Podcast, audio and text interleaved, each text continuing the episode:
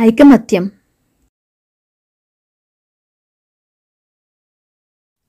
సృజన పవిత్ర అక్క చెల్లెళ్ళు వాళ్ళిద్దరూ ఎప్పుడూ పోట్లాడుకుంటూ ఉండేవారు. తాతయ్య రోజు వారిని వారిస్తూ ఉండేవాడు.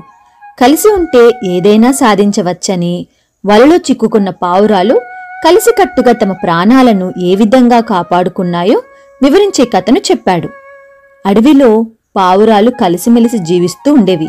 వాటికి చిత్రగ్రీవుడు నాయకుడు. పావురాలు ఆకాశంలో ఆహారం కోసం విహరిస్తూ నేల మీద నూకలు చూశాయి. గుంపులో ముసలి పావురం నూకలను చూసి ఆహారం దొరికిందని సంతోషించింది. నేల మీదకు దిగడానికి సిద్ధపడింది.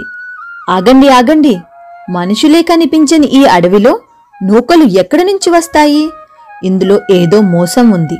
మనం నూకల కోసం ఆశపడవద్దు. నూకల కోసం ఆశపడితే అందరి ప్రాణాలు పోతాయి అని చిత్రగ్రీవుడు హెచ్చరించాడు. నీ అనుమానాలతో దొరికిన ఆహారాన్ని కాదనుకు. ఏవేవో ప్రమాదాలు ఊహించుకోవడం అవివేకం. తిరిగి తిరిగి అలసిపోయాం. నేను కిందకి దిగుతున్నాను. నాతో పాటు దిగేవాళ్ళు దిగండి. లేదంటే మీ ఇష్టం అని ముసలి పావురం కిందకు దిగింది. మిగిలిన పావురాలన్నీ నూకల మీద ఆశతో కిందకు దిగాయి. చిత్రగ్రీవుడు కూడా వాటితో పాటు దిగవలసి వచ్చింది. పావురాలన్నీ వేటగాడు పన్న వలలో చిక్కుకున్నాయి.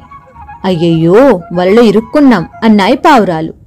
నీ వల్లే ప్రాణాల మీదకు తెచ్చుకున్నాం అని ముసలి పావురాన్ని నిందించాయి. ఇప్పుడు ఒకరినొకరు నిందించుకొని ప్రయోజనం లేదు. ఆలోచించాలి. బాగా ఆలోచించి ఈ ప్రమాదం నుంచి తప్పించుకునే ఉపాయాన్ని కనిపెట్టాలి అన్నాడు చిత్రగ్రీవుడు. ఇంతలో వేటగాడు రావడం గమనించి భయం భయంగా అరిచింది ముసలిపావురం మనం ఇక్కడి నుంచి తప్పించుకోవాలంటే ఒకటే మార్గం ఉంది. అందరం ఒక్కసారిగా పైకి ఎగరాలి. ఎగిరితే వేటగాడి నుండి మనం తప్పించుకోవచ్చు. దీన్నే ఐకమత్యం అంటారు. ఐకమత్యానికి మించిన బలం లేదు. ఏమంటారు? అన్నాడు చిత్రగ్రీవుడు. నువ్వెలా చెబితే అలా అన్నాయి పావురాలు. నేను ఒకటి రెండు మూడు అంటాను. మూడు అనగానే అందరూ పైకి ఎగరాలి అని చెప్పాడు చిత్రగ్రీవుడు. పావురాలన్నీ సరే అన్నాయి. చిత్రగ్రీవుడు ఒకటి రెండు మూడు అని లెక్క పెడుతూ పైకి లేచాడు. వలతో పాటు పావురాలన్నీ పైకి లేచాయి. ఆకాశంలో ఎగిరిపోసాగాయి. వేటగాడు ఈ చిత్రాన్ని చూసి ఆశ్చర్యపోయాడు. పావురాలు పోతే పోయాయి. వల దొరికితే చాలనుకున్నాడు. పావురాల వైపు కేకలు వేస్తూ పరుగులు తీశాడు. కాని పావురాలు చిక్కలేదు. వల కూడా దక్కలేదు. ఈ చిత్రాన్ని మనసులో తలుచుకుంటూ ఇంటికి వెళ్ళిపోయాడు. ఎంత దూరం ఎగరాలి? ఎక్కడి వరకు ఎగరాలి? అని పావురాలు చిత్రగ్రీవుడిని అడిగాయి.